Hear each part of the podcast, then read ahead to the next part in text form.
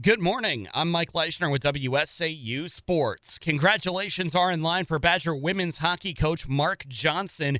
He picked up his 600th career win yesterday in the Badgers' 9 0 thrashing of MSU Mankato. Kirsten Simms and Marianne Picard each scored twice for the Badgers. Britta Curl, Casey O'Brien, and Lacey Eden also found the back of the net. Wisconsin also won Thursday's game 6 0, meaning they've taken the first two games of four this season from the Mavericks by a combined score of 15 to nothing. The Badgers are 6 0 0 on the season and have outscored their opponents 54 to 6. Mark Johnson again winning his 600th game yesterday. Now has a record of 600, 113, and 53 in 20 years at the helm. The Badger men's hockey team also posted a win yesterday, 4 to 3 over Bemidji State in overtime. Lucius Cruz scored twice, including the game winner in the extra frame. Wisconsin travels to Grand Forks this morning for a game against North Dakota later tonight. UND scored a 7 2 win over Army on Friday. High school football action from across central Wisconsin yesterday in a game that was shaped by injuries on both sides. DC Everest defeated Wausau West 13 to 17. Spash claimed the Valley Football Association title with a 56 to 6 win over Appleton West.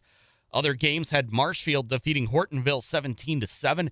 It was Medford over Antigo. Lakeland Union topped Rhinelander. Edgar blanked Marathon 44 to nothing, and Rapids Assumption defeated Rosholt 34-26.